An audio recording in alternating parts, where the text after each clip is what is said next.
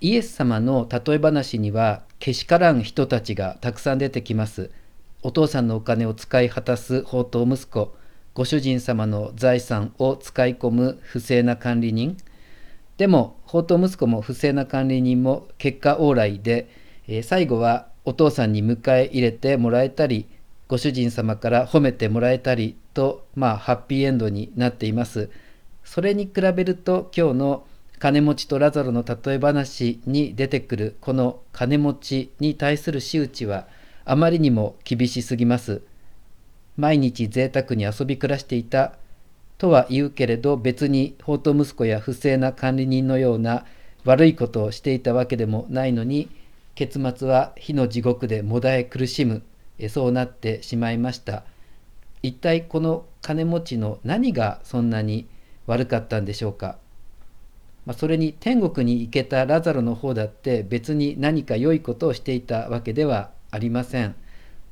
だからこの例え話が言いたいことは悪い人は地獄に落ちる良い人は天国に行けるそこではなくってこの世とあの世では境遇は逆さまになるんですよということです。端的に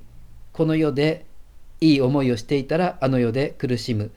逆にこの世で苦しんでいたらあの世で幸せになれるという次元の話で、まあ、実際今日の箇所のすぐ前でイエス様は単刀直入に人に尊ばれるものは神に意味嫌われるという言い訳無用のストレートな言葉を語っています。人間的に見ていい思いをしているそのことが即神に意味嫌われるだからあの世では地獄ってなるわけで、まあ、こう聞くと何も悪いこともしてないのに不条理じゃないかとも思いますがでもまさに悪いことをしていなければいいのかとそこが今日問われているわけです。例えば今のこの私たちが当たり前だと思っている快適な生活や豊富な食料これが実現している裏側で一体どれだけのラザロがいるのか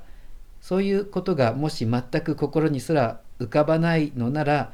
それは悪いことは何もしていないなんてそんなのんきな話ではないはずです。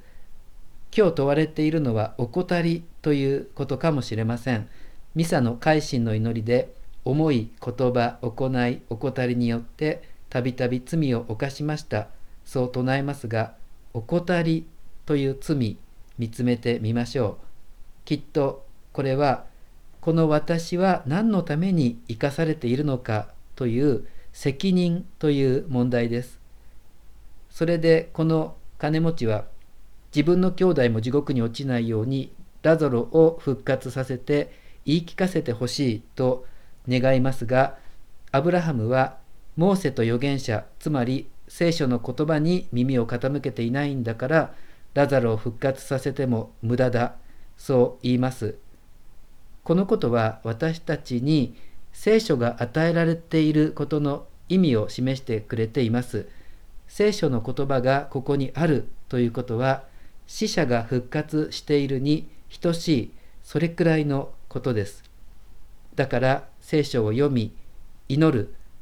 そのことがきっと私たちの目をラザロに開かせてくれます。怠りの罪が許され私たちは自分に与えられているこの命の本当の意味を生きるようになっていけます。